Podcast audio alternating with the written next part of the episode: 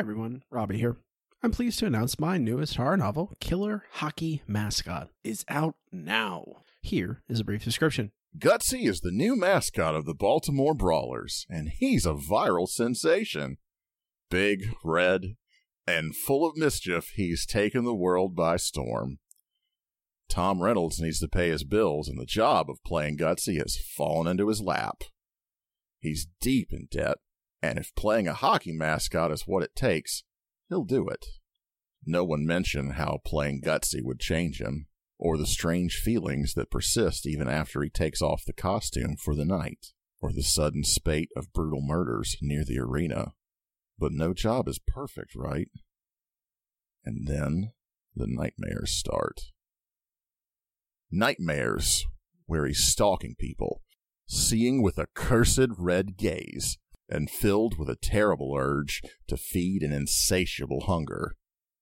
Tom quickly realizes these aren't just nightmares. He's made a connection with Gutsy, and he's watching Gutsy's late night slaughters in his sleep. Gutsy isn't just a costume. Gutsy is alive, and he must kill. Now, Tom must solve the mystery of Gutsy's origin and stop him before the death toll rises and Gutsy grows into something unstoppable. Killer Hockey Mascot is available for pre order for both Kindle and print, and the link to purchase it will be in the show notes. Killer Hockey Mascot is a lot of fun and great for fans of either monster or slasher stories. I would love for you to check it out. Enjoy the show.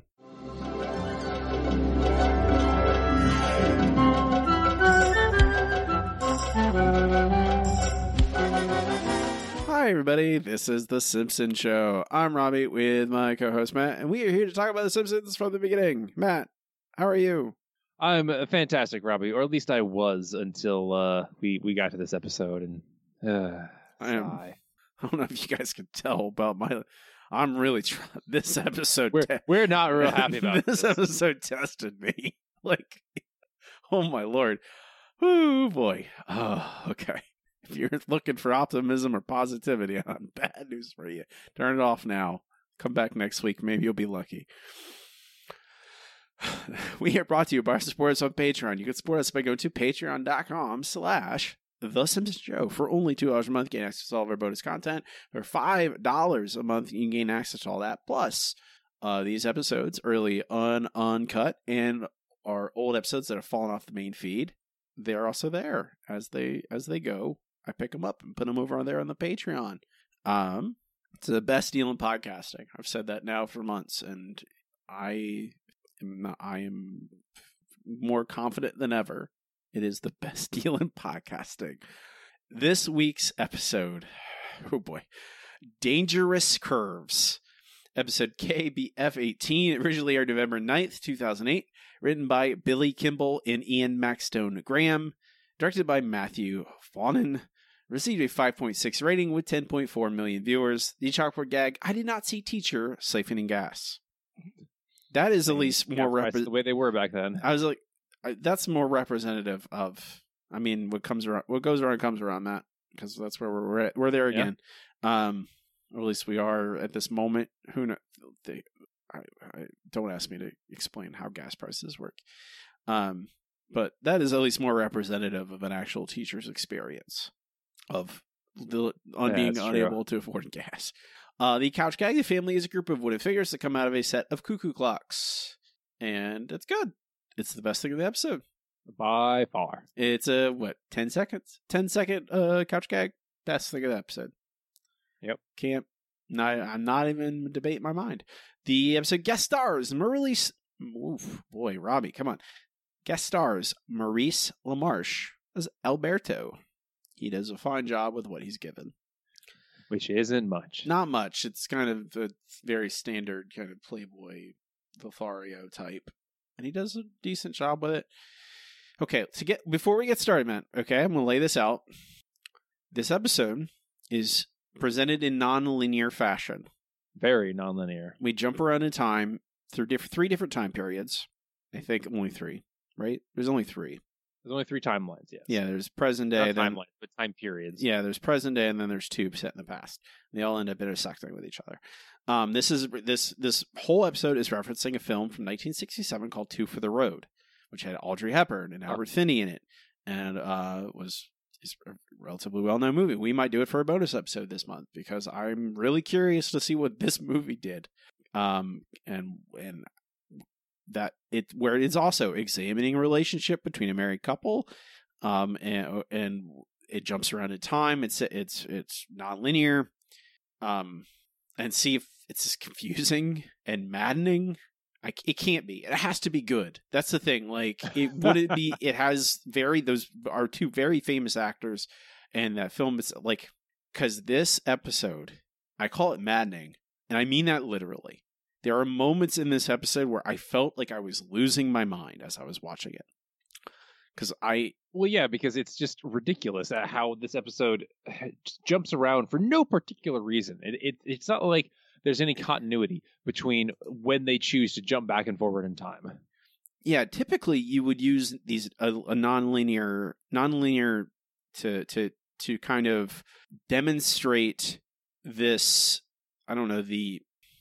I don't know. In, it typically in film and, and in good art use nonlinear to disorient your audience typically, but also to demonstrate uh to show kind of disparate change in, in in in this case disparate change in a relationship where you'd be like oh well they've known each other for this amount of time look how things have changed over that time period look how this what this means then and, and the, what this means now and and so on and so forth show both similarity and difference and contrast between the time periods et cetera et cetera um as a, as a general rule modern audiences are much better at following nonlinear storytelling than they were in the past. Like for a long period of time, there were literally you did not show movies.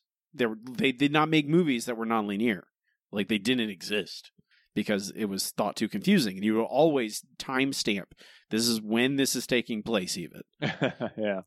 And nowadays you don't you do that sometimes if you it's but it's much more up to a filmmaker and the and a and a the team making the film, the creative team. Um, now, you modern audiences, it's it's not like I'm ever confused when I'm watching this episode about when what timeline it's taking place on, what time period that the the scene is taking place in. It's more about why. why are we watching this? What does it mean? Okay, Matt. Okay. Mm-hmm. It's 4th of July weekend and the family is taking a road trip. Okay. It's a road trip episode. And that's the thing. When you're watching this episode cold, which is what I've done. I've, have you seen this episode before? No, and I mean, I maybe I have, but I sure as heck don't remember it. Okay, I've never seen this before. So I'm coming in cold. I have no idea what I'm supposed to expect. I well, I remember the brief synopsis I read last week, which is about Squeaky Voice Teen, which actually doesn't end up mattering. Um, but I'm like, okay, it's a road trip episode. It's Fourth of July. Let's see where this goes. So they're driving. They're in traffic. They're bickering a little bit. Marge wants to pick up hitchhikers. This is the first question. Yeah, Marge is not the kind of person I would to want to pick up hitchhikers. Homer usually makes stupid decisions like that. Uh, and I have my first clip uh, where they gloss right over it. Homie, let's pick up those hitchhikers. They don't look like the stabby kind. Mom, you said all hitchhikers were drug crazed thrill seekers. I said they were thrill crazed drug seekers. Don't put words in my mouth. Thanks for stopping. This is my girlfriend, Beatrice. Oh, young love. Were we ever that stupid? of course we were. Okay, okay, okay. Mm-hmm. Yep, they were definitely dumb. I for sure. What? That's okay, one thing this episode proves to us that they were real dumb. every Matt, every single person in this episode is unrecognizable. No one is recognizable as them as their characters. I, I don't know who these people are. None of them. Yeah, pretty much. Marge, I mean, even the kids, I'm just like, what in the world? Yeah, the kids aren't recognizable. Homer, Marge aren't recognizable. Flanders and Maude, I don't know who these people are. Um, they're definitely this is Flander the most Flanderization Flanders ever. This is the worst of it. This is not my Ned Flanders that we get later on. Everything Oh, about God, this, no. everything about this is unrecognizable. Like it feels like, like again, maybe when if we watch that movie, we'll be able to recognize it like to some extent. Maybe they're writing, they're patterning all these characters off the people in the movie, but it's still just it makes this bewildering because you have no idea what's going on. Marge would not pick up hitchhikers ever. It's just it's strange that she's the one. Why wouldn't Homer just say? Why wouldn't they just have Homer swerve over and pick him up? That's a Homer thing to do. Doesn't matter. So the squeaky voice teen and his girlfriend are in the car now, um, and this is, I guess, the segue to get to our first flashback, um, which is Basically, the older flashback because we get two different fl- two different flashbacks. One is when Marge and Homer are t- I, they're not te- are they teenagers? It, I, are they are that's like what we can't figure out. They're they're together. They have been. They haven't had Bart yet. So where exactly is this supposed to fit? Ned and Maude? Literally, I'm about to play a clip where Ned and they meet Ned and Maude for the first time, and they are married. Literally married that same day. So they can't, I would when did Ned like uh, you're like what is what is the timeline here? I'm trying to like you're trying to like hold on to some sort of semblance of reality. And you don't have a time. You don't have time because we cut to Homer and Marge riding bicycles on the side of a road. Where are they going? What are they doing? We don't know. Homer breaks his bicycle and they get picked up by two helpful people, Ned and Maude, who they are meeting for the very first time. How to do, strangers? Hop on in before you become a couple runneth over. Ned, are you sure? They're covered with mud. And in that mud, I'm planting the seed of friendship. Hey, name's Ned Flanders. As the elephant said to the peanut vendor, toss those in my trunk. Marge, I love this guy. Put her there, muddy buddy. Oh, he rhymes. Oh, happy day. So are you two engaged? Engaged to be engaged? Uh, we thought we'd wait a little while. Really? Not married? And you were bicycling two abreast? I wish we were bicycling to a lake. Wordplay. Never cared for it. But it's never too soon for you two to join the I Do crew. Now, I'm not saying it's all jello with Cool Whip. She'll nag you. She'll try to change you. You'll be fighting the same basic fight for years and years and years. Ned, don't you think you're exaggerating just a bit? I think I'd like to finish my sentence. And years Um, how long have you two been married? since two this afternoon. Welcome to our honeymoon. Whoa. Marge Bouvier, will you not marry me? Homer Simpson, I would be delighted not to marry you. Then I now pronounce us just dating. So this is a new made up time period in the relationship, I guess. that's it's that's I that's another element, Matt. Where like where if you watch that, I get like the movie is they're completely new characters. They exist only in that film.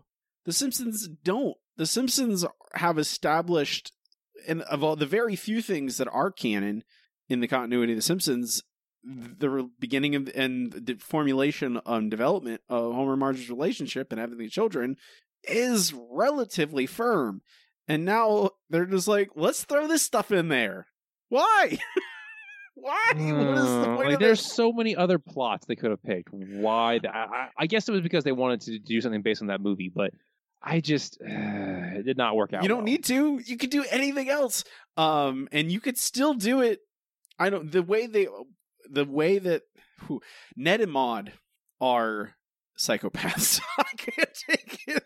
They are insane. pretty much, and it's gonna get worse. Oddly enough, I know it gets worse than this, but like if I'm Homer and Marge, like we they've never met before, okay, and they they do the, they write the joke where Homer is some for some reason charmed by Ned, but imagine you are in Homer and Marge's position that you and your girlfriend are riding your bicycle and you get picked up by a couple who literally got married that same day. They were you learn they're on the honeymoon, and the first thing they do while you're in the car with them, they go, "Are you married?" And and you go, "No, we're we're just dating." And they go, "You should get married." I I'm looking at my girlfriend and going, we need to get the heck out of this car right fir- now. yeah, like the first chance we get, let's Tuck and roll, tuck and roll. Let- Let's get out of this place. This is Texas Chainsaw Massacre. We're getting taken somewhere. We're gonna get Well, trapped in a cult. The thing is, they are like they're they're they start out by bicycling bicycling somewhere, and then Ned and Maude take them to some cabin somewhere. like, wasn't the whole point to get them back to town where they started from? Were they bicycling so far away from town that they couldn't make it in one night? What in the world? yeah, you're like, there's no like any of these little set pieces don't make sense even within the context of their own scenes. Um, we cut back to the present day where the teens are the squeaky voice teen and his girlfriend are kissing, and Homer doesn't want Bart to see. Okay. Bart is playing a. This is where we get a, a parody of some video game where Bart's killing cereal mascots. Like on a Game why Boy. is this scene in this stupid? it doesn't. Why why is anything in this episode? Why is any of these things like? There's, there's no connection to any of this. They try and make it about. Oh, this is examining different periods of Marge and Homer's relationship, and it, and it- and the and the and the trick, the the the twist is that oh, there's going to be we're going to they reveal a dark secret of both of them that comes to fruition in the in the present day where they have to deal with it. Except that's not clear until literally three minutes before the end of the episode. Um, and I'm gonna quote Matt's notes verbatim because next we get wait a different flashback.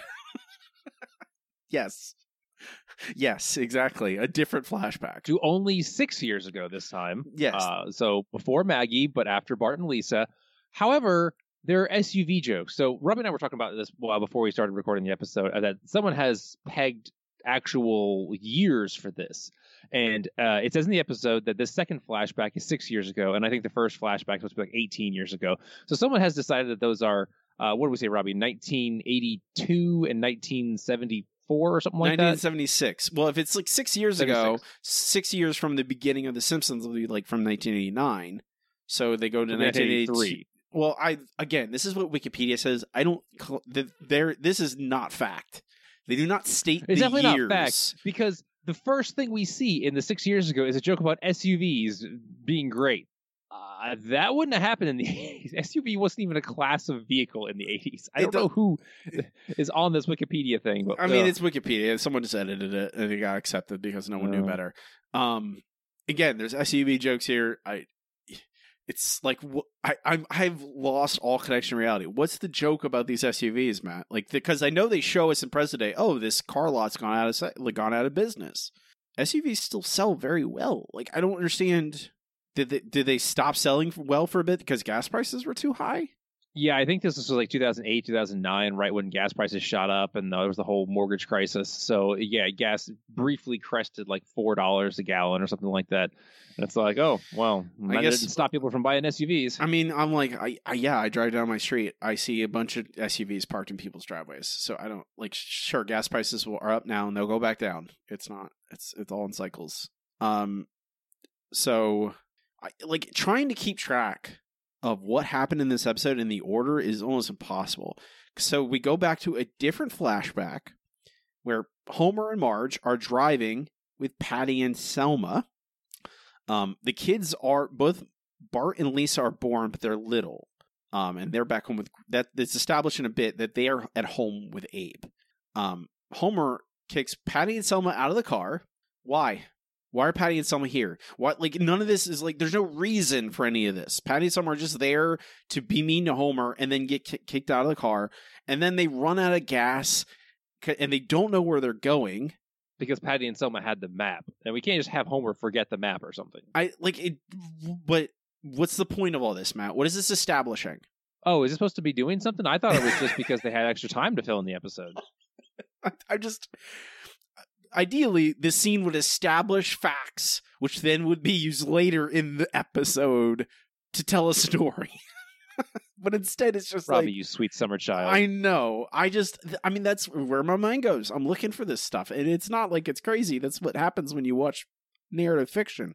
Um they run out of gas. They don't know where they are so they have walking with a gas tank trying to find gas to put in the car. Remember that matt okay? They're trying to find gas to put in the car I'm going to remember that, but why, Robbie? Because they never bring it up again. I that's what I mean. That's why that's literally all I'm saying is they like who are these? Pe- these are not recognizable as human. Um, so they fight while they're walking. They get an argument about nothing. Like that's all this is. It's just a lot of arguments. Every argument between any two people in this episode is usually about nothing, which is them trying to mimic, I guess, this romantic comedy from the '60s. I'm not sure about that though, because I have. I'm, I guarantee you, we're gonna watch this movie. We're gonna go, "Wow, that movie is pretty good." Uh, what did The Simpsons do?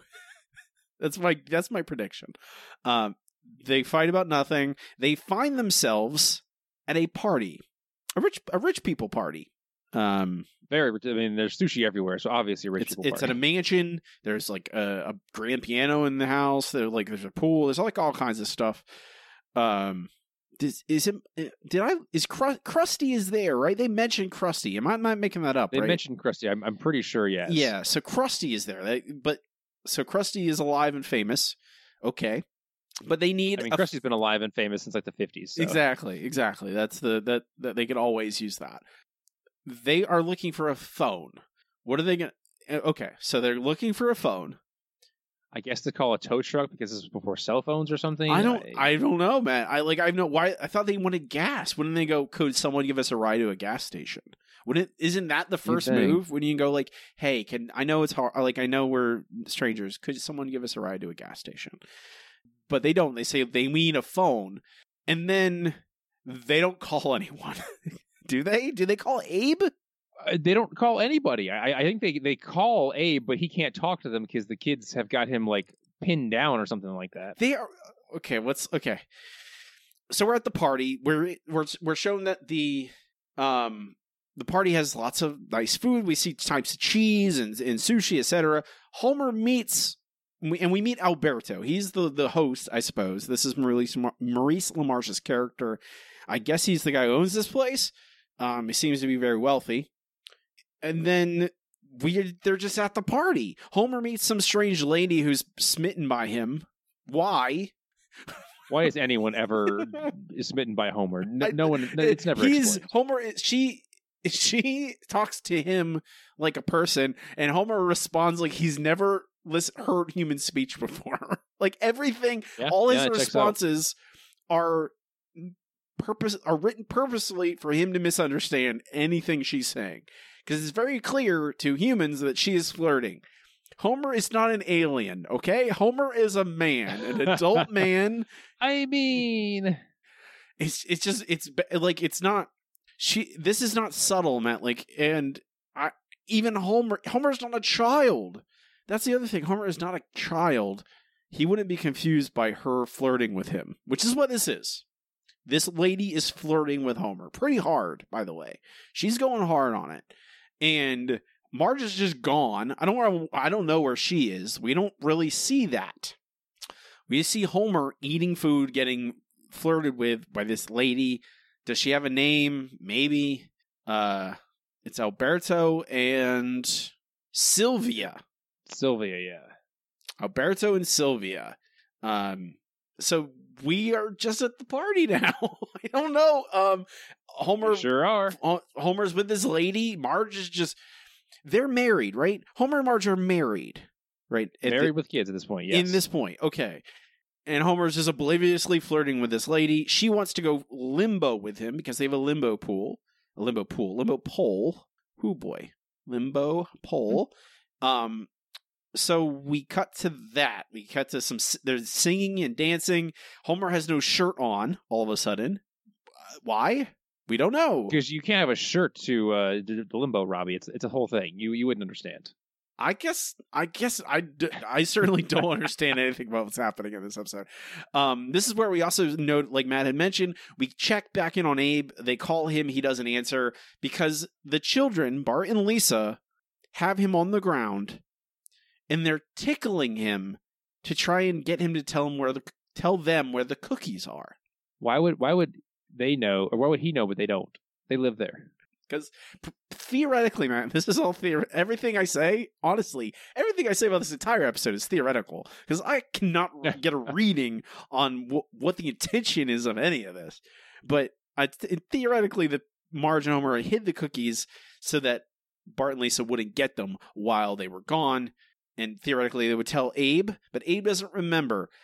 but Abe is also apparently so decrepit and and and weak that he cannot overcome two uh, like three and five year old kids or whatever they are. Yes. we have no idea how old Bart and Lisa are they, but they're both talking, so they're that old. They're at least three or four years old. At least Lisa's like three or four, which puts Bart a couple years after that. I don't, really don't know. It does not matter. Bart- it- I cannot emphasize enough. It doesn't matter. How little it matters. No, it does not matter. So we finally get to the end of the act where Homer is limboing with this lady. Marge finds him and is upset and is jealous uh, at this. That's how low you can go. Why are you dancing with that strange woman? She's not strange, she's fun. And she doesn't get jealous when I talk to other women. Well, then she can have you all to herself. How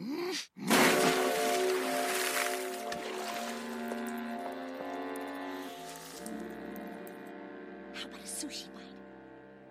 Sushi fight! These fish die for nothing! Homer Simpson, I wish I'd never met you. That's uh that's going pretty hard, Marge. Uh wishing you never met him because he's paying attention to somebody else. That's uh that's pretty messed up. I mean, Matt, okay, I'm to, again, none of this is recognizable as human behavior. Homer and Marge are in a car with, and they run out of gas and they're looking for gasoline. They show up at a party and are just welcomed in, and Homer just starts partying. How, how long did how like how much time has passed? Has Marge m- did Marge make a phone call and then immediately just like wander away? It's not that big a party. She'd be able to find Homer.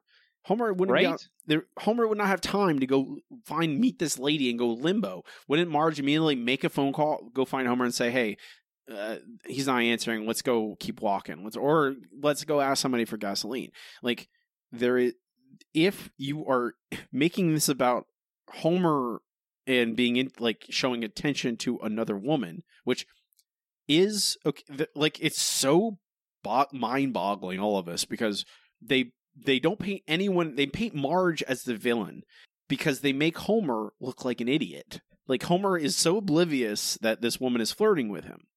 And you're not allowed to uh you're you're, you're not allowed to be mad at an idiot apparently. I I mean it's more like Marge but like they just Marge just vanishes and she's upset she and Marge goes crazy over the top with all of this and you're like it's so artificial. It is constructed just to create drama. There is not this is not how like all these types of stories where you oh let's examine a relationship over the years. It's not like this film from the 60s what's the name of it? it Two for the Road. It's not like Two for the Road invented that story. It is I mean, they might have been the first to use nonlinear storytelling to examine a relationship, but there's been lots of film since then and art in general that examine relationships over a long period of time and we see a couple change and evolve and react and have fights and and and and and, and kind of fall apart and then come back together all those types of things. If you want to do that type of story you write you don't write it like this. This i can't i will also emphasize we matt and i are not going to talk about literally every cartoonish moment that that happens like with things that absolutely break physics that don't make any sense in the context of a grounded relationship story which is what this is theoretically. The story shape is a grounded relationship story. Homer and marge struggling over multiple time periods and we watch them figure out how to come back together multiple times. Like the sh- the idea of that as a story as an episode of The Simpsons works perfectly fine. And if it done well, it could actually be a new a new take on a Homer Marge relationship episode where we get to see them fall apart, come back together multiple times to represent how all relationships have struggle and the good ones figure out how to make things work, compromise, get back together and they're happy again. But they not at any point do they engage with Marge and Homer relationship as if it's real. We just get these weird fights about what, like a sushi fight. Like, what is this? What, like, I'm supposed to treat this realistically. I'm supposed to take this as a serious thing when Homer is having a sushi fight. In what year is this? 1987, 1995? Who knows? It doesn't. Whatever year it is, it doesn't Who matter. It, doesn't matter. It doesn't matter because none of this matters. They just are like it's the semblance of a story, them trying to tell us that it matters, not show us things that actually matter. We go to commercial at 7 minutes and 31 seconds. I literally wrote down here deep breath because I literally had to take one when I paused the I paused the, the episode so I would stop recording for my clips and I took a deep breath before I hit play again because I was I could not and I had no idea. It gets worse. This is unimaginable. deep breath. It's okay, Robbie. It's okay. You got this. Mm-hmm. Uh, and now it's my turn to sigh a whole lot because when we come back, um, the family arrive. We're back in the, the present. The family refi- uh, arrives at an old cabin. Uh, the kids don't like because it's a cabin in the middle of nowhere. Why would kids enjoy that? Uh, but then we get back to the first flashback where Homer and Marge are hitchhikers being picked up by the Flanderses. And we find out that uh, Flanders is being his uh, ultra Christian self and not allowing Homer and Marge to sleep together. Well, when the sun goes down, it means God's gone to China to watch over those good folks. Time for some shut eye. Why, Flanders, you rogue. All Marge and I need are a queen sized bed and a king sized do not disturb sign. Wow. Sorry, Homer. I'm afraid it's separate accommodations for you nightly-weds. What? But I have urges. It's just your trouser devil talking. He's not talking, he's yelling. Good night, Marge.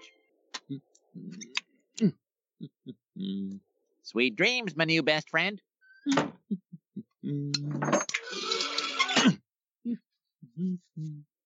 Oh, what better way to celebrate our wedding night than by keeping an unmarried couple apart? Oh, Maude, your dead grandmother's pajamas. You know what that does to me. oh. I never thought I'd say this, but stupid Flanders. So yes, uh, just so those of you who are unaware, yes, you did just hear Homer uh, say, or just hear uh, Ned become aroused by Maude wearing his dead grandmother's pajamas. That is correct. Matt, help. Uh huh. Help. Robbie, Help. help, help. I, I wish I could help. My Help. God, how I wish I could help, but we have no choice. Help. here. Help. Okay. Why are Marge and Homer staying at this cabin? Fantastic question, Robbie. I could not tell you. Why are Ned and Maude, who are on their honeymoon, letting this couple they've just met stay at this cabin? Why are they enforcing so strictly that they don't sleep in the same bed? Why are Homer and Marge just going along with this? Are they 12? It certainly seems that way because th- there's really no other explanation for this. The- Uh, like, why don't they just leave? Wait, Ned is not their dad. They are adults theoretically. At or like they could just say no. We're not gonna do that. We are adults. You don't get to decide what we do. We want to sleep in the same bed. It's not your business what we do in it. You leave us alone. You psychopath. You big giant weirdo. And if if if Flanders and Maude are pulling this because they are technically renting this cabin and they have rights to it. Why don't Homer and Marge leave? Yeah, that's what I'm trying to figure out the most in this is like, why do they stay throughout all of this? It makes no sense. Because the plot dictates. Requires. Yes, yes, The yes. plot requires that they do it, Matt. So they do. Like again, it is just unrecognizable human behavior from any of these people. I don't like, and I don't like any of them. None of them are th- the Simpsons. Who are these people? I don't know them. I don't know you. Wonderful to know. Yeah. I have no idea, but we're going to continue on. Um, Marge calls Patty and Selma. So obviously Marge has access to a phone, so she could call Patty and Selma to, I don't know, come get them. She doesn't, though. She gets to be harangued by Patty and Selma about how they don't trust Homer Simpson. He's only after one thing, blah, blah, blah, blah, blah, stupid crap. Patty and Selma hate Homer. We get it. What, what, what does this add? What is the point of this? Fantastic question, Robbie. No clue. Okay. Uh, but now, now we go back to the second flashback. We go from the first flashback, the the the, the 18 years ago, whatever, uh, or 12 years ago, whatever, to 12. the second flashback. It's six. 12, yeah. Uh, Homer is having fun with this new woman. Uh, what did you say her name was? Sylvia. Sylvia is having fun with Sylvia. They're dancing and you know just flirting and doing all normal stuff. Marge, having fallen in the pool, is now uh, just not happy about what's going on, and the host Alberto comes to her rescue. Madam, perhaps I can be of some assistance. But I can't take a dress from a man who looks so good and smells so clean. Please, when you came through the door tonight, I instantly imagined you in a ruched burgundy bias cut evening gown with a wolverine hem and a contrasting cerise tulle décolletage. Really? Me? You did? Oh, yes, with a pair of saffron brocade diamond mink pumps. Mm, pumps are shoes. That explains a lot. Mm-hmm. Marjorie, you look beautiful. Let me take you for a ride. Or should I say, glide? Mm, I'm just happy you're talking again. You didn't say a word for 45 minutes. Okay, wait. Before you say anything, Matt. Okay, I That is that's Go Hank ahead, Azaria. That's Hank Azaria. Okay, that is Yes. not Maurice LaMarche. That's Hank Azaria. I I needed to hear. I like. I was just reading the Wikipedia. I'm like, wait a minute. That's Maurice LaMarche did Alberto, but I hear now. I hear you. Obviously, that's Hank Azaria. From the IMDb page, Maurice LaMarche did a voice for one of the serial characters in Bart's video game. Whoever whoever edited this Wikipedia page, very poor. Um, Alberto met Marge less than an hour ago. Mhm. She was just a strange woman who arrived at his party, and now he wants to seduce her. supposedly. Why? Well, you see, Robbie. Uh, it's just, it's just, I got nothing, it's man. just things are happening. It's just like why, why? Like what is and what is this? What's the point of all this? Like what's the? I I wish I could tell you, Robbie. Okay, I honestly have okay, no. Okay, all right, fair. Yeah. So continuing on, uh, I, I want to point out the only good joke in this entire episode what we just heard, uh, where Marge goes, "I'm glad you started talking again because you've been quiet for 45 minutes." because that's what the joke required, and I just feel like that's so absurd that I had to explode with nervous yeah, I'll- laughter. yeah, uh, it's the only time this episode. I'm gonna say, Matt, I laughed at this episode multiple times, but it was never because of jokes. Like I No, w- no, it was all because of what in the world is going on here. like it literally it's like i believe one of our uh, one of our patrons their review said this is like anti-humor. And that's literally that's uh, like that's what this that's like multiple things. They're like it's the things are so unfunny and bewildering that they're funny. But that's again i don't give the simpsons credit for that. That is not they did it i don't think they intend that. I think they're trying to write something coherent and they are failing. Oh yeah. So we continue on. Uh, so at the end of that clip, uh, Marge and Alberto have arrived at the same cabin the Simpsons are currently staying in, and coincidentally, uh, the same cabin that Homer, uh, Marge, Ned, and Maude stayed at in the the first flashback. Uh, so now they're there, and oh, guess what? oh Yeah, no wait, wait, wait. Guess what? It's, it's even more. Sylvia takes Homer there in her car. So they go there. Why? Why? Why? if, if they want to have sex, they can just do it at the house they're already at or in her car. Why do they have to go to nearby cabins? I don't and, understand. and uh, like literally, theoretically, that big giant house, that mansion, is Alberto's mansion. If he wants to seduce Marge, wouldn't he couldn't just take her to a his nice bedroom? like I don't get you this. think. Like, what's the point of all this? This madness. It's again, oh, they need all the things to happen in the same cabin for some reason. It doesn't like he doesn't even need that to happen. Like it's just nonsense. Indeed. Indeed. So, hmm, continuing on. Uh what so Sylvia brings Homer here. Homer is drunk. He's like almost passed out basically. Uh, and he does not want to be here. Or he doesn't want to be with her. And so he wants to be with Marge. I want you to be Marge. Mm. Marge? Mm-hmm. Marge, is that you? My husband! Why do married women always have husbands? Ah. Ah. What are you doing here? Uh, the same thing you're doing here. You better not be. I mean, great. We both came to rekindle our precious memories of when we were young and in love, right? We sure did. Rekindle, rekindle. Okay, let's go. Oh, I have a better idea. Let's spend the night together right here. Fine. But I don't want to sleep in the same room with that chest. I feel the same way about that lamp. Okay, but first the chest. Okay. There you are. Homie, what's taking so long? Listen, you're a classy lady and a great sushi fighter, but you're going in the box. Homie? Coming, Marge. Mhm.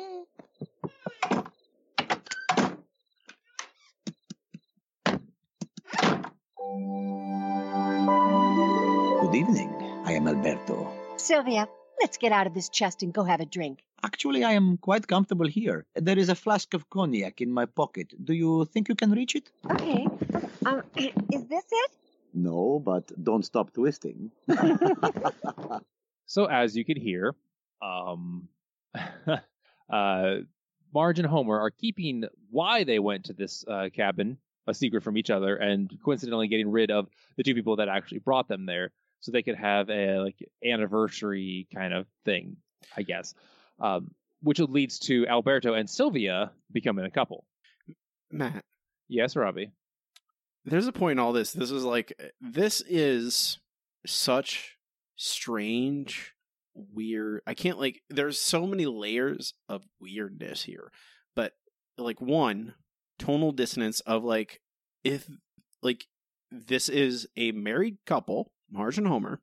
Uh huh. We've recently in this in this time period, this is the 6 years ago time period.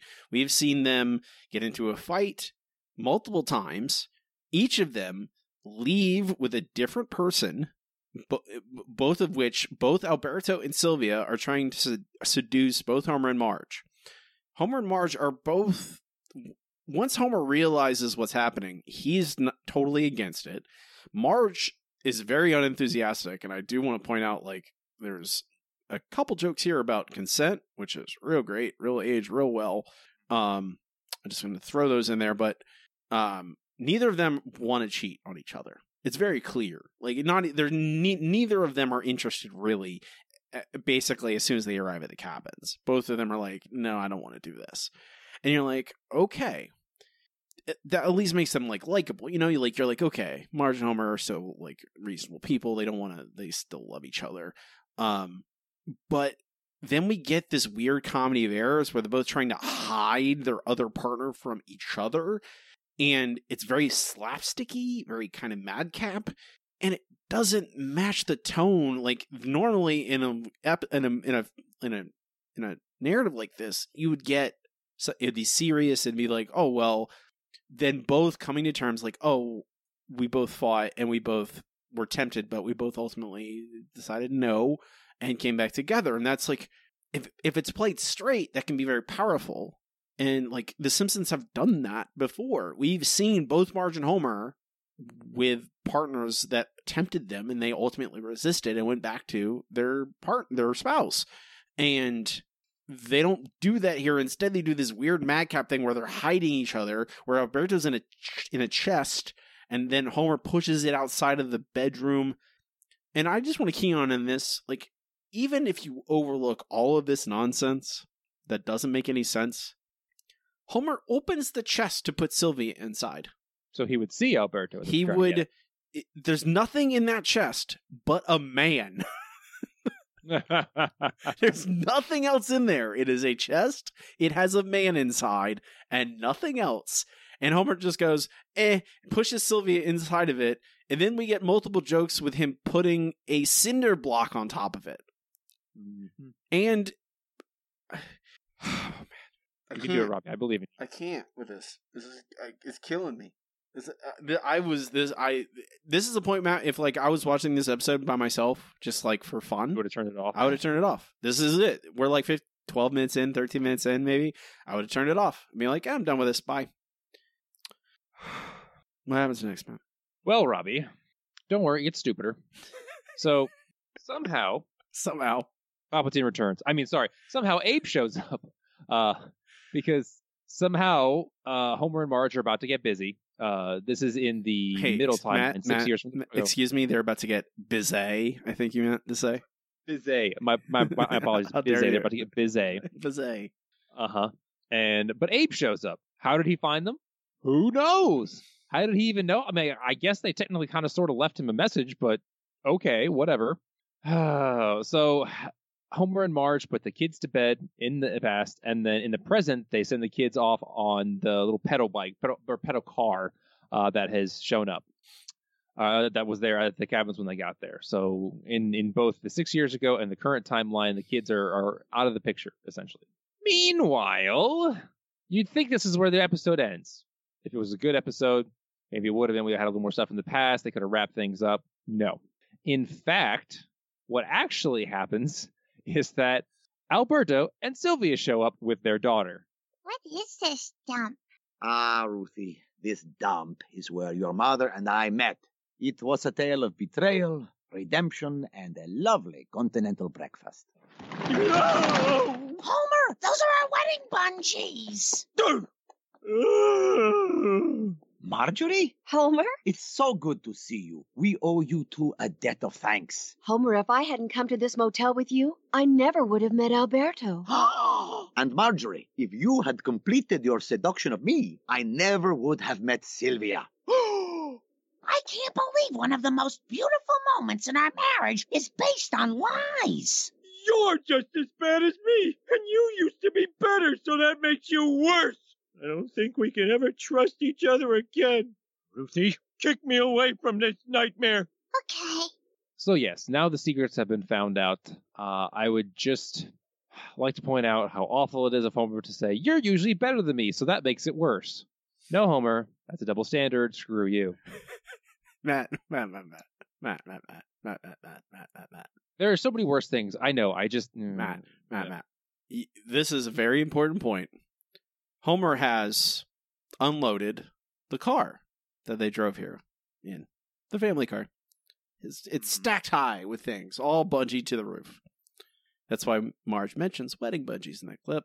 Um, in the middle of this reveal about, oh no, both of them were tempted and almost cheated, blah, blah, blah, blah, blah. Homer has unloaded the top of the car, and all the bungees have flipped off and bungeed to him in a giant ball of all their belongings. And Homer is rolling around and bouncing like he is a kickball, a massive kickball. And I feel like I am losing my mind here. What is happening? What is going on? Homer is yelling that, that clip, Matt, when Homer's yelling at Marge about, oh, you did this, you did that. Homer is bungee to a giant ball. He asks that little girl, Ruthie, Alberto and Sylvia's child, to kick him. She perce- she is a little tiny child. She's like what, five, six years old, baby. something like that. Yeah. She kicks him, and theoretically, it would do nothing. But instead, he flies away and bounces off of the, the pedal car that Bart and Lisa are in, and then bounces off trees Mm-hmm. in the middle of this serious relationship drama. Homer is bouncing around like a bouncy ball.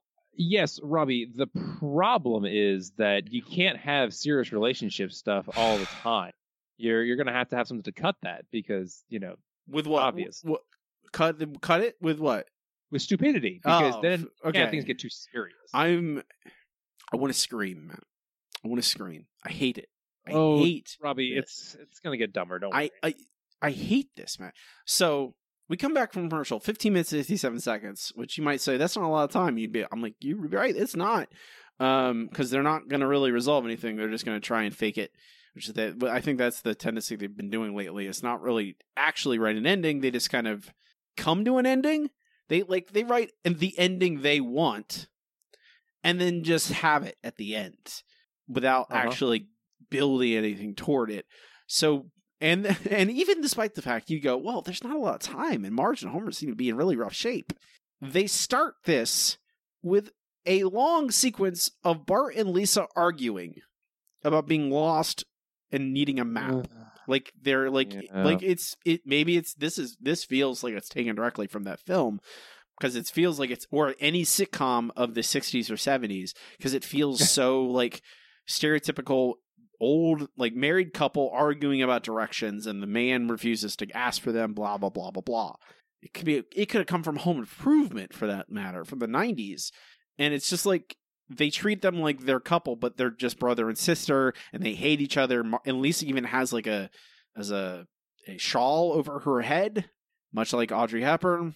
I'm guessing it is alluding to the film but this is a like a minute long. It is way longer than it needs to be. it's so long and there's no jokes in it. It is just them arguing. And i don't this episode is not about bart and lisa at all. Why are we seeing this what's the point of this Because they had time to fill. i guess so lisa finally convinces bart to pull the pedal car over like again they treat this like it's a real car um to the bullies who are sitting there reading vanity fair i think it's vanity fair I thought it was a Maxim or something like that. No, no, no, no, it's- no, no. It's well, it's supposed to be sexy, but it's not. The joke is that it's uh, not sexy, Matt, because it's like a it's an Right. it, actual articles about actual women who've achieved things, not uh even though they are the bullies are looking forward to learning how to tie wins or not. So I do appreciate that. Um they get directions to the bullies. And what is this? That is where I wrote this down. I wrote this down in capital letters. What is this? Because it doesn't have anything to do with Homer and Marge. Then like we go back to the first flashback now, twelve years ago, where Homer and Marge have carved their name into a tree after getting some advice from Ned Flanders. So I'm sure you missed Marge last night. Yeah, I missed her like five times. What a charming single entendre. Now, look, I know marriage is scary, but if you really think she's the one, it gives you two a shot at forever. Forever? That would be awesome. Okay, here she comes. Why don't you take Marge for a walk, open your heart, and see what pours out? I suppose you and Maude will be coming along as well. Don't you think I got better things to do on my honeymoon than spy on you two? Red Dog, this is Mustache One. We have possible male female interaction. Be prepared to terminate inappropriate contact. Ready with the ice water. Lock onto his wiener. We have Wiener Lock. Marge, when I'm with you, I get that feeling like when I got that Smart Kids report card by mistake. And for a minute, I thought I had all A's and that my name was Howard Simberg. You make me feel that way too. I know we'll get married someday. And to prove it, I'll carve our names on this tree so all who are hopelessly lost in the woods can see it. Just for the record, it's an Esquire magazine. You're Oh, both wrong. Esquire, Esquire. Okay. Um. So we've gone back to the creepy Ned Maude time, where this recent, literally, literally, Ned and Maude were married the day prior, and now they are spying on this couple. Okay, Homer and Marge are now like happy together because they were missed each other the night before. Is that what? Like, I have no like. What is this trying to tell us? Uh, that's the best I can get. Is that it's trying to tell us that oh, Homer really missed Marge and is willing to uh go through forever with her because of how much he realized how much he missed her. I- Is what I think they're trying to get across. Is like oh, I missed her so much for one night. I can't imagine being without her for the rest of my life. So therefore, I love her and want to be with her forever. Okay. That's the best I got. Uh, but obviously, they don't go into it enough that we actually are. We have to like uh, intuit that rather than actually being told that or shown. that. there's there's there's it's just like well this is supposed to like again bring us back to in theory this episode is three different times in Marge and Homer's relationship where that's been tested and in the end they come back together in all three of them and you and you connect the dots oh they're all taking place in the same location they're all in different time periods of their life all right that has that could have meaning but they literally don't know how to tell a story. Uh, Like I don't know how else to explain it. Like I am telling the story for them because they don't know how. Because we cut back finally to the present, present day. Homer uh, is pulling all the bungee cords off of him, so he's gotten off of that out of that big giant bouncy ball he was in. So that's good. He finds that tree, and his theory is he's going to rip off the bark where they carve their names, show it to Marge, and prove that they're in love. What? with his bare hands. But wait, how? Wouldn't they? Okay, so Homer's up there. Marge finds him, and uh, this is I didn't pull any clip for this. It's just a bunch of noises, effectively, because Marge then knocks the tree down. She touches it with her hand. Literally just puts her hand on the tree. Doesn't hit it with a car. Doesn't have an Barely axe. touches it. Just barely barely- breathes on. She touches the tree. It falls over. Shakes, falls over, and it's right next to a a, a big chasm with a river, a canyon with a river flowing uh, in the in the bottom of it. And Homer's dangling for his life, and we get a long sequence here where Homer is using holding onto the bark as it peels back and forth off of the tree like a ladder. The tree like is unraveling or something. And Marge is on top of the tree, running on it like those lumberjack competitions they used to show on ESPN. Mm-hmm. In the middle of this very serious drama about, you know what this made me think of, Matt? Made me think of that? that episode they did recently. I think it was even it was a season. I think season thirty three with the them out in the wild, and they had to Oh yes, yes, sir. that where they're stranded and uh, they're trying to have to survive and they fight a badger or something wolverine what was it it was a wild animal dangerous I want to say it was a badger. yeah i think it was a badger i'm not sure though um, but is that episode is about marge and relationship about testing the relationship and about them going through hard time together and ultimately showing how much they love each other and how much they rely on each other and how that episode had action in it that was harrowing. Like there's a scene in that episode where they are Homer, and Marge are like trying to escape this wild animal and they're terrified and they're trying to not get killed and Homer is doing his best to protect his wife. Like it's really touching and really affecting and it works really really well. It has a lot of action. It is very tense and it tells the story. Yeah. and surprisingly intense. Like it's not the kind of uh, thing you would think the Simpsons would do anymore because they don't usually do tense. They do, you know, there's always some slapstick to cut it, and it's made so much the better because of that tenseness. this is ridiculous at, at face value. It's ridiculous and absurd, and there's not a moment where I worry about Homer or Marge's life.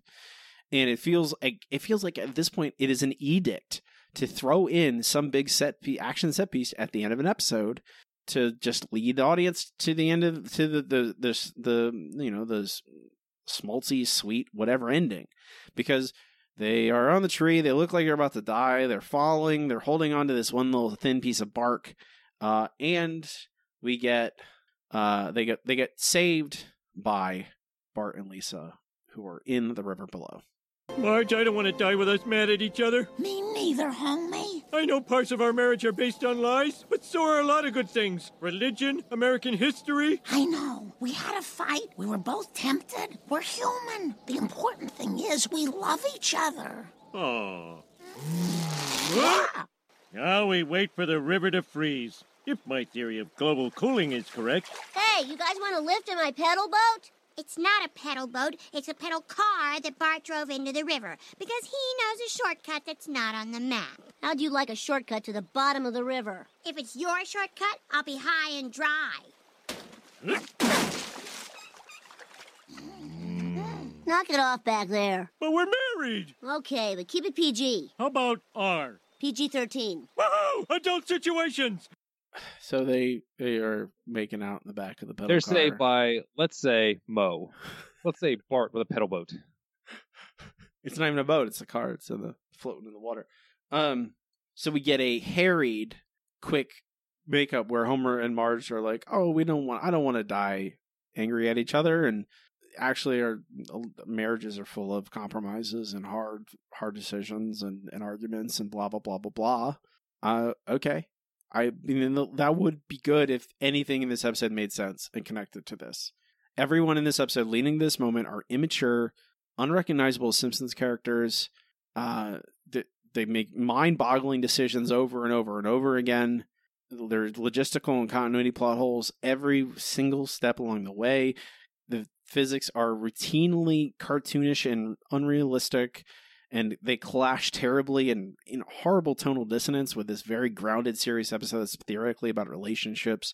Ned and Maude are basically unrecognizable and are kind of at the brink of uh, being horror movie villains. The way that they like. If we got one more night of Marge and Homer in staying in this cabin with Ned and Maude, I'm pretty sure Ned would have them in a dungeon or something, um, where he's torturing them for wanting to have sex with each other. Like I, I don't know how more harshly I can criticize this episode. It is a waste of time. I hated every moment of it. I don't know how you how the people who make The Simpsons thought this was respons- how this is like reasonable. Like eh, things happen in it. It fills twenty minutes. It's, it's the barest. It breaches the barest the- de- definition The of what jokes are bad. The plot makes no sense. It's just yeah, I, there's no laughs. Zero laughs. Like the, the laughs are like I like I laughed at this like I would laugh at a at a Tommy Wiseau movie or a Neil Breen movie. Like there's Yes. it's it's just it again, it's like written by aliens. Like this is like an AI wrote a Simpsons episode. They like, oh, we put in we put in Two for the Road into an AI and told them to make a Simpsons episode out of it or something. help, Matt, help me. I wish I could, Robbie, but thankfully, I'm pretty sure we're done. We are. That's the end of that episode. It's terrible. Don't watch it. Um, Please don't watch this. it, it is maddening. I don't know what happened in it. I can't like. I don't even know. I know we've been talking for a while now. I I don't know if this is real. Like wh- where Is this the real life or is this just is, is this is this am I in the Matrix? Like it feels like it feels like I'm in a simulation and they're testing me with this thing. Um, we're gonna get to the end of the show. Robbie, is this episode broken? No, you were right the first time with that quick fix idea. Let's see. Quick fix, quick fix. Ah. I mean, Oh, well, I guess the real question is: Is this broken, or Yeah. is it need to be completely just destroyed? Here, man, I'm gonna ask you. I'll ask you a question. If you make to make this make this episode a real episode, it's clear it is the the the is the structure I outlined. That it is you we we look at Marge and Homer's relationship over three time periods. One as a young unmarried couple. Two as in the middle of their marriage with two children, but not yet three, taking a vacation. And three where they have all their children. They're taking a vacation with them they're older and uh, we see them struggle we see them have arguments we see them come close to dissolution but ultimately in all three time periods we see them figure a way out of a, way out and come back together and love each other. That's what theoretically is what this episode would be. Theoretically, theoretically. I don't it's i i it, it would be very different from what this is. And i don't know if it's it like could we make it? Yeah sure it, it would have a little it, it would have to have less comedy well, yeah, Um, because this is a, a serious topic. it's it yeah like it, it it would be there would still be jokes and stuff but you'd have to make you'd have to have that tone be there the entire time and you'd have incidental jokes and if you wrote it really well like all the Simpsons all great Simpsons episodes there'd be jokes because you couldn't help but have jokes to all that other stuff but you'd have to be patient and you'd have to sit with uncomfortable and awkward moments um and that's what the that's what the episode is and it's not complicated it's just that this again is unrecognizable like i don't know what they were trying to do honestly like if it's that this is supposed to be two for the road i like i don't know just because you're doing a parody of a film or an homage to a film doesn't mean you stop making sense. You you still write characters like doing things for reasons. I don't know um but it's not hard to fix at least not the bones the bones are easy the bones are already there like it feels like they Yeah. took they they they purposefully avoided writing a coherent episode. Like it like the non-linearness of it doesn't really enter the equation. Like it's not hard to follow which time period we're in. It's more about like in either 12 years ago or 6 years ago or in the present day, no one does anything that makes sense at any step along the way. Um No, I mean, you, generally, whatever the smart thing to do is in these situations, they do the opposite. and you can write human beings that make mistakes while still thinking they're making the right choices. It's not complicated. And you would, in the end of the episode, would ultimately be like Homer and Marge looking back and going, yeah, we've had arguments and yeah, we've made mistakes along the way, but ultimately we're still together. We still love each other and we're still going to try.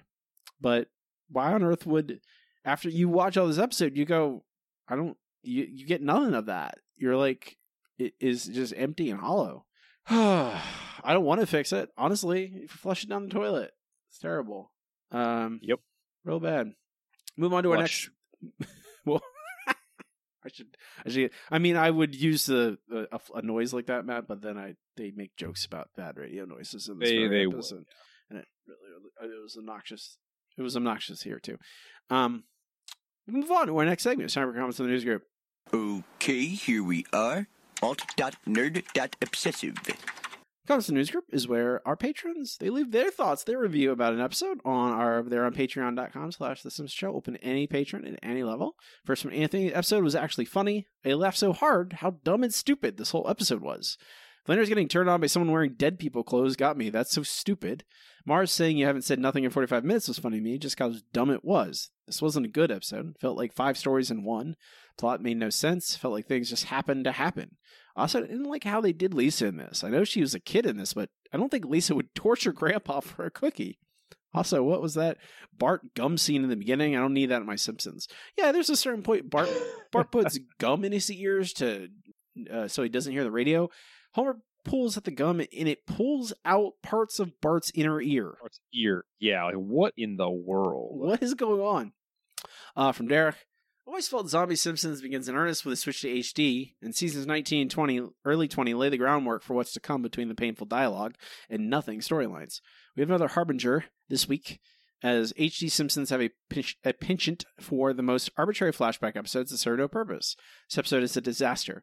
Get the feeling they think this is an intricately crafted and clever episode by having two flashbacks running concurrently. In reality, this is a terribly structured plotting mess that is so unfunny it can be considered anti-humor. This is Derek said it, Matt. This is what I was reading. Yeah, th- yes, I agree. Anti-humor. Uh, we have Flanders at perhaps his most Flanderized, but they can't even let poor Maude rest in peace after they unceremoniously bumped her off and have to bring her back to undermine her character too. This is terrible. Really love to watch one and enjoy it. I actually hate being so negative, but there's no point in being disingenuous just to have to call a spade a spade. This episode stinks. It stinks. Uh, I I'm with you, Derek. I don't want to do a podcast where I tell, talk about how bad the Simpsons are, but someone else watch this stuff and tell me what you think. Uh, Tim, this is what I think was intended to be a high concept episode, but boy oh boy, did it go wrong. Having a story about a relationship's challenges could be good, but of course, at this point, doing that well that well would be too much to ask. We talk a lot about the devolving of Homer, Bart, and Lisa's characters, but damn, did they make Flanders into a monster here? Yes, I get that he takes his Christianity to an extreme, but even in recent seasons, one got the sense he was at least on the surface a decent person. Did I mention that in spite of the multiple flashbacks, it still managed to be incredibly dull? FYI, per an Easter egg I saw a while back, the squeaky voice teen's name is Jeremy. I'll put this at number 375, as at least we avoided the worst of the racism, transphobia, etc. I, I mean, yeah, I think that's the Yeah, only thing, the only good thing you can talk about, Tim, in this episode is that there is no racism or homophobia or transphobia. There is a joke about consent, but it's, I guess it could be worse. it could be worse. Casey, uh, this episode started with the couch guy with family's cuckoo clocks. That should have been my first warning. This episode feels more like Futurama's anthologies of interest and the what if machine than The Simpsons. It was forged from two different completely questions. What if Marge and Homer met Young and Ed and Maude? And what if Marge and Homer were both tempted to cheat at the same party? Both perfectly fine ideas for a flashback episode, but one pick one and flesh it out with a wraparound at the cabins. There are moments that made me smile. Loved thrill crazed drug seekers, and I'll take ten bucks now. But these little moments are not not enough to save an otherwise nonsensical plot. Happy belated birthday to Robbie. Hope you like crosswords, or else next week isn't getting much better. Oh no, Oh no, it's that episode, huh? I don't. That episode, man, is this infamous? I mean, I believe it is the episode that involves uh, Will Shortz. If it's the one I'm thinking of. Thank you for the birthday wishes, Casey. I, I appreciate that a lot. Uh, from JJ.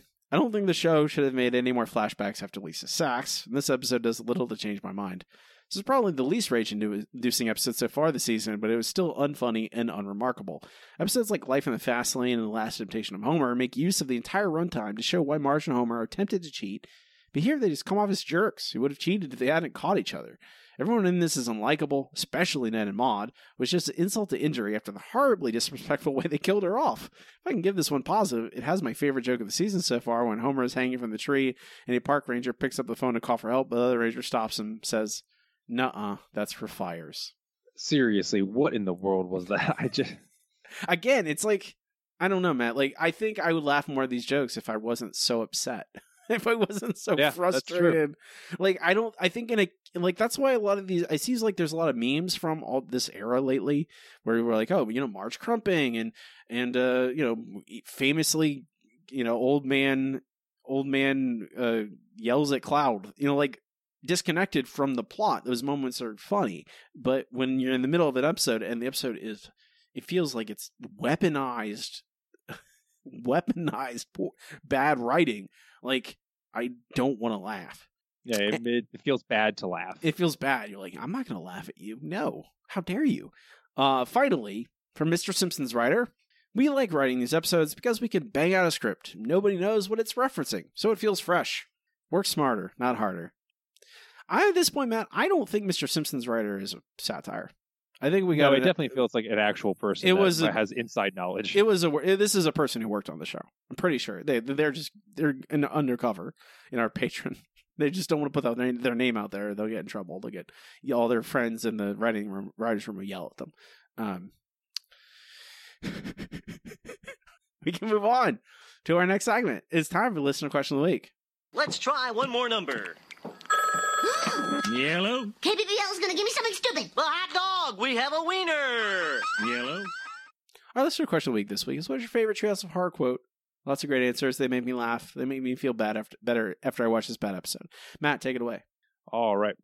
Uh, first up, first up from Matt.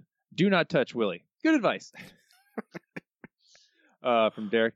Oh, Lisa, you and your stories. Bart is a vampire. Beer kills brain cells. Now let's go back to the building thingy where our beds and TV is. This show was so eminently funny, it actually beggars belief. Thinking of a quote to use for my answer, I was just assaulted by a barrage of amazing lines, but I've always loved this brain dead Homer one. Very true, Derek. Uh, from JJ, uh, Bart, Dad, you killed the zombie Flanders. He was a zombie?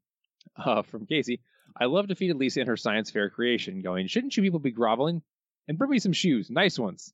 And her citizen in the background going, She'll want socks too, I'll get socks. It's perfect nonsense to end a great segment. Uh, from Tim, uh, the progression from how to cook humans, how to cook 40 humans, to how to cook for 40 humans. I believe there's also a how to cook for humans in there before the 40. But yes, that's a, a fantastic progression. Uh, from Andy, the doll's trying to kill me and the toaster's been laughing at me. oh, great. Uh, from Lauren, Homer, chasing Marge up some stairs. Give me the bat, Marge. Give me the bat. Come on. Give me the bat. Give me the bat. Scaredy cat. Blah! And then Homer scares himself in the, in the mirror. Uh, from from Max, my favorite is from Treehouse of Horror 3, Dial Z for Zombies. Is this the end of zombie Shakespeare? The absurdity of Shakespeare being in Springfield in the first place is hilarious, and the way it is played with zombie Shakespeare's green zombie tongue flopping out of his mouth just makes it even funnier. Uh, for, uh, yes, it's Aaron. Oh, relax, kids. I've got a gut feeling Uter's around here somewhere. After all, isn't there a little Uter in all of us?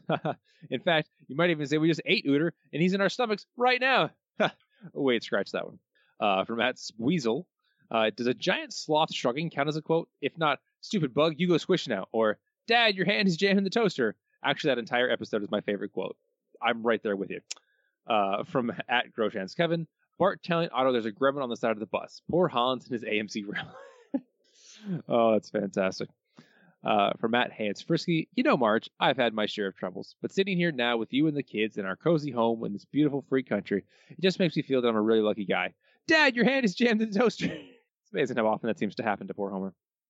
Uh, from Matt, Brad, after time, here's Johnny. Dope. David Letterman. Hi, David. I'm Grandpa. I'm Mike Wallace. I'm Morley Safer, and I'm Ed Bradley. All this in Andy Rooney tonight on 60 Minutes. Beautiful. Just the entire shitting. They should you just write just everything. Yeah, the entire shitting. It, it's All there, of yeah. it. All right. Uh, from at Barfy Man 362 slash DJ Jazzy Jeff. He was a zombie. oh, zombie Flanders. Uh, from at Hippie 200. Ew, Homer, where'd you get that ugly thing? Why, at that little shop right over there. Oh, no, wait, it was there.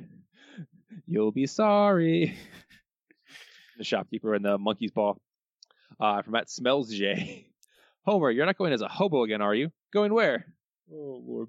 Uh, and uh, from uh, at Smellman426, oh, lousy smarch weather. And finally, from Avery, Mr. Pote, uh, Homer Simpson here. When you sold me this house, you forgot to mention one little thing. You didn't tell me it was built on an Indian burial ground. No, you didn't. Well, that's not my recollection. Yeah, well, all right, goodbye. He says he mentioned it five or six times. uh, Robbie, uh, that's all you. I I think I feel like I always pick like very obvious ones, but lousy smarch weather. It's just so It's so great. it's so good. It's just it's it's just this perfect non sequitur about misprinted calendars in the middle of a middle of a Nightmare on Elm Street parody. Like it doesn't even has nothing to do with the, it's nothing to do with anything else in the. It's just lousy. Sm- you could run that. In, that could be in a normal Simpsons episode. It could, yeah. And lousy smarch weather. Uh, it's great. Makes me laugh every time. I quote it all the time. Um, Matt, what is your answer?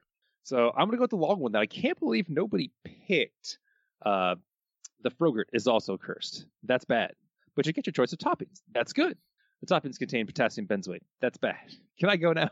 Uh, I, I, I that do whole the, exchange. We, we, yeah, I, I'm very guilty of doing the "that's good, that's bad" bit with everyone who knows The Simpsons in my life over and over and over again. Uh, that's fine. It's, it's a good way to live. That's what I say, Matt. It's a good way to live. I agree. Next week's question: What is your favorite quote from a flashback episode? Um, and however you want to define that, it's up to you. I'm not gonna be. I'm not gonna be too picky about it. As long as you're cite your sources. don't you don't have to cite your sources.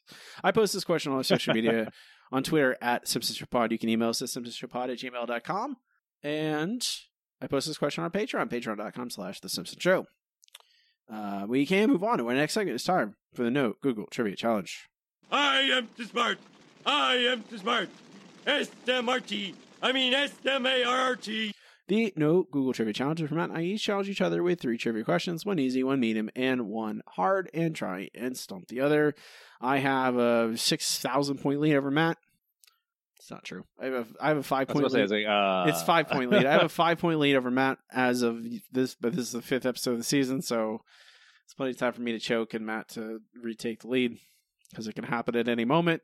I always have this confidence whenever I take a lead, and then suddenly I get a one point day and Matt gets six, and then suddenly, oh, the turntables. Um, Matt, are you ready for an easy question? I'm ready. In The Way We Weren't, we learn Homer and Marge actually first met where? Uh, I believe that was in summer camp, right? That is correct. Summer camp. All right. Oh boy, I don't know anything about this episode. This will be fun. All right. What long running character dies in Alone Again, Naturadiddly? Oh, Maude Flanders. You are correct. Oh, God. You're going to bring up bad memories, man. God. Yep. Cool. Your medium question, Matt. What fake name did Homer use uh, with Marge and vice versa?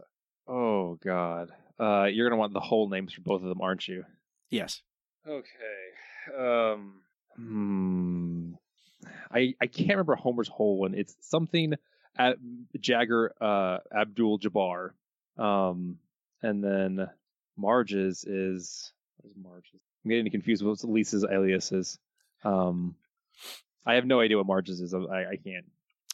I Well, no Matt, idea. it's a, this is a trick question. Oh, Because, well, first, Homer's full name is Elvis Jagger Abdul Jabbar. Elvis, of course. And the trick question part is Marge has does not use a fake name.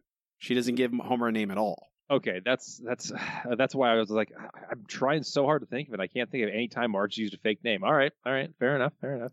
All right, your medium question: What is the name of the NASCAR driver that crashes in front of the family at the beginning of Alone Again, Naturally? God. it's something real. I mean, it, I think they do a very good job at giving that a fake It's, NASCAR it's name. a plausible name. yeah, exactly. Um, Blake Coleman.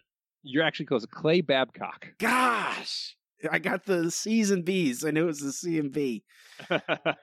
Clay Babcock. That's pretty good. That's not bad. Okay, Matt, your hard question. What is the name of the camp where Homer attended? The boys' camp. oh God, it's like I want to say it's like something for wayward boys. It's like Colonel Klink's uh, sleepaway camp for wayward boys or something like that. Sleepaway camp. Um, no, uh, the the boys' camp is called is called Camp Seatree.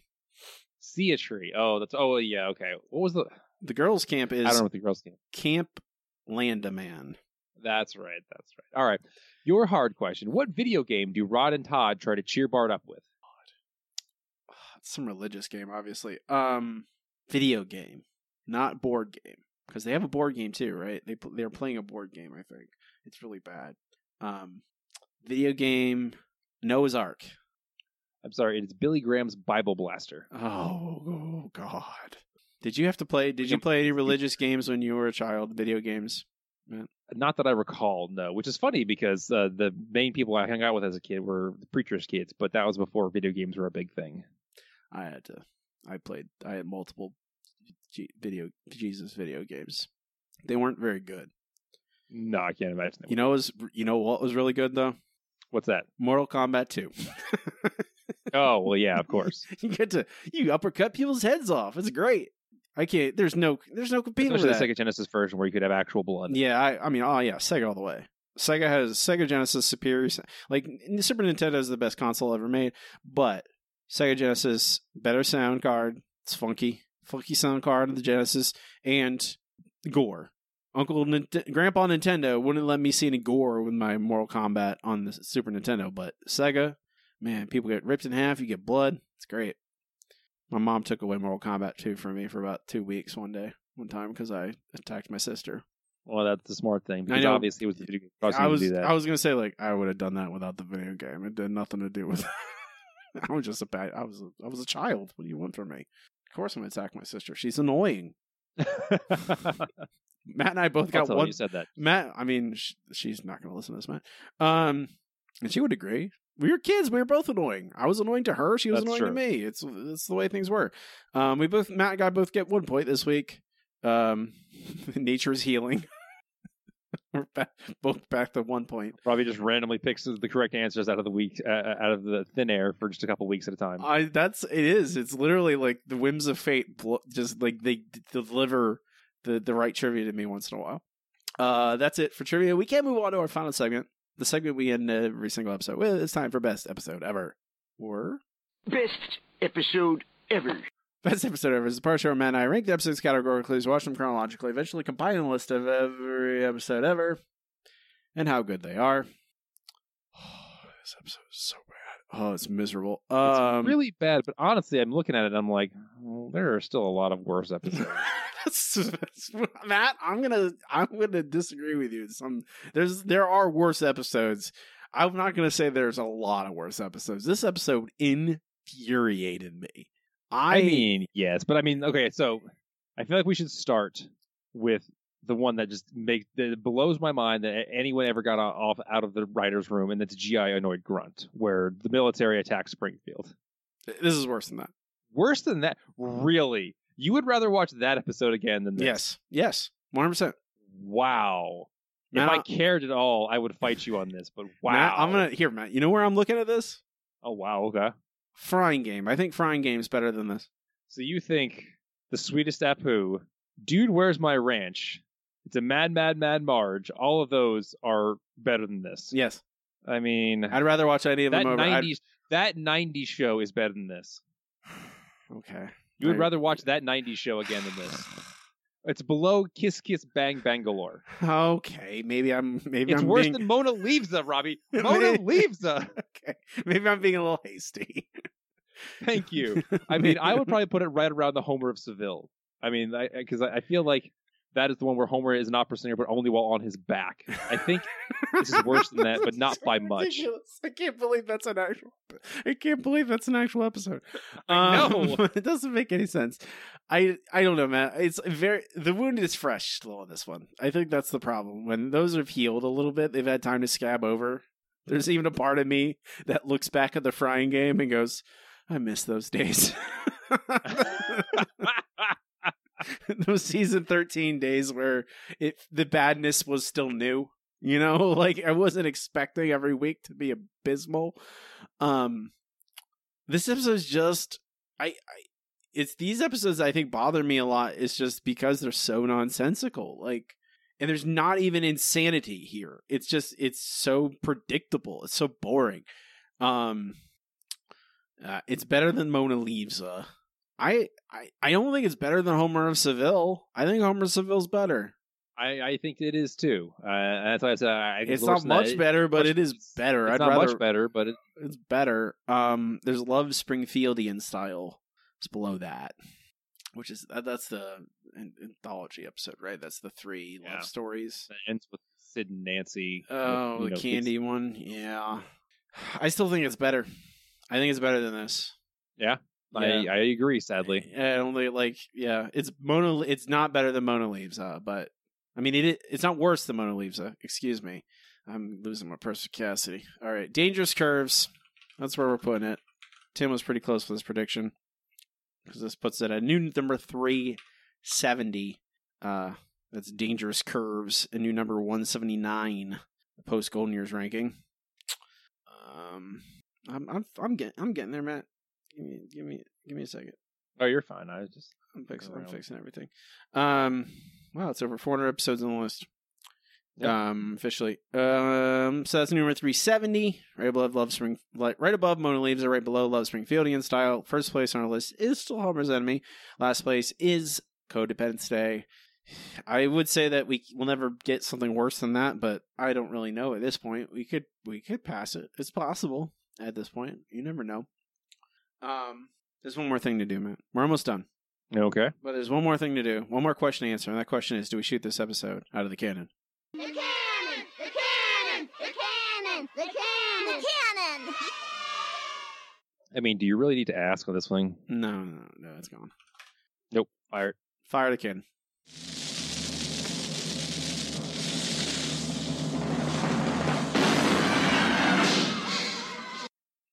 Goodbye. Goodbye, dangerous curves. Um, we can work our way to the top. We're, we are working our way uh, through the rest of the list, asking if episodes are in the canon or not. We are currently at number 99, and that is The Mansion Family, season 11. A very, it's a very wacky episode. It is surprisingly wacky, but very crazy. wacky in a good way. It's funny. First and foremost, like these are those those there, there are those Scully era episodes where they the insanity works in the right direction, where they're not trying to tell like, oh, this is a very meaningful story. No, it's just a lot of laughs with a lot of fun action. And when they got out of their own way and just let that be the episode, those episodes are typically good. Um, I think the Mansion Family is very funny, and I think it's part of the canon. I don't. You don't disagree, I assume, Matt. I do not disagree. No. Okay. So do not fire the canon for the Mansion Family. Of course not. Uh, it's a very funny episode. It belongs in the canon. Um. Next up, Matt. Next up episode is Homer and Lisa exchange crosswords. Ooh boy. We'll see about this. Am I supposed to? You said the word name Will Schwartz, and I see that as one of the guest stars. Am I supposed to know who Will Schwartz is? He's the editor of the New York Times crossword. You wouldn't know that, you nerd. That's me. Uh, this is a crossword episode. I'm not a big. I think crosswords are fine. I typically don't do them because I'm impatient. I I do them on airplanes. That's when I. That's the only times I ever do crossword puzzles. I do them on airplanes. Um. Otherwise, I I don't. Uh. But I maybe this episode's it's not, can't be good, right? It has to be.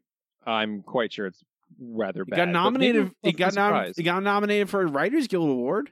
Yeah, but mm, Okay, that's fair enough. That's the next time crossword episode. Watch along with us if you'd like. Join our Patreon over there at patreon.com slash The Simpson Show. Support the show. Leave reviews for the episodes. We'll read them on the air. It, all that stuff. Everyone there is very nice, and I I love them all. They're my best friends forever. You hear that, guys? Best friends.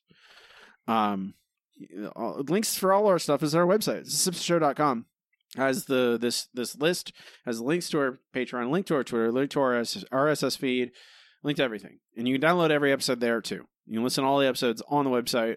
If anything's not working, if make check the website, it's there. Um, hey, look, guess what, Matt? what, Robbie? As of the, I have a cat trying to eat my headphone cord, so that's real good. Um, oh Harvey, you're such an idiot. Uh, today, by the time you guys are listening to this, my newest novel, Killer Hockey Mascot, is out. It is available. You should go purchase it or read it for free with Kindle Unlimited if you are a subscriber. Go read it, go buy it, go leave me a nice review. I appreciate all those things. I need them very desperately bad as an indie author. They help me out a lot. I appreciate everyone who takes the time to do so. Um, you heard a big blurb about it at the beginning of the episode last time you hear one. Um, it doesn't mean you shouldn't go buy it. You should go buy it right now. It's five dollars for uh for digital for Kindle edition. I think it's eleven dollars for print uh, for paperback copy. Go get it. It's a great book. It's about a killer hockey mascot. It's got a killer hockey mascot. It's got a killer hockey mascot in it. Uh, go check it out. Matt does not participate in social media. You will not find him. Uh, that is correct. I spend all of my time uh, cuddling kittens. I know, I know, it's a rough job, but somebody has to do it. You can see these adorable kittens on Kitten Turns, K I T T I N T E R N S, on Instagram, and perhaps even hold one of your own uh, once they graduate and are promoted to upper management. Hold one of my own? Yes, you could hold one of your own kitten Oh turns. my lord, I cannot imagine such joy in my life. I mean, Robbie, I mean, you're down to two cats now. I mean, you got a dog, which counts as like six cats, but you know, if you ever need more, Yeah, we're that's we're, we're waiting on it. We'll, who knows? I don't know. We're we're thinking about things. Um, Kim wants us to get a second dog.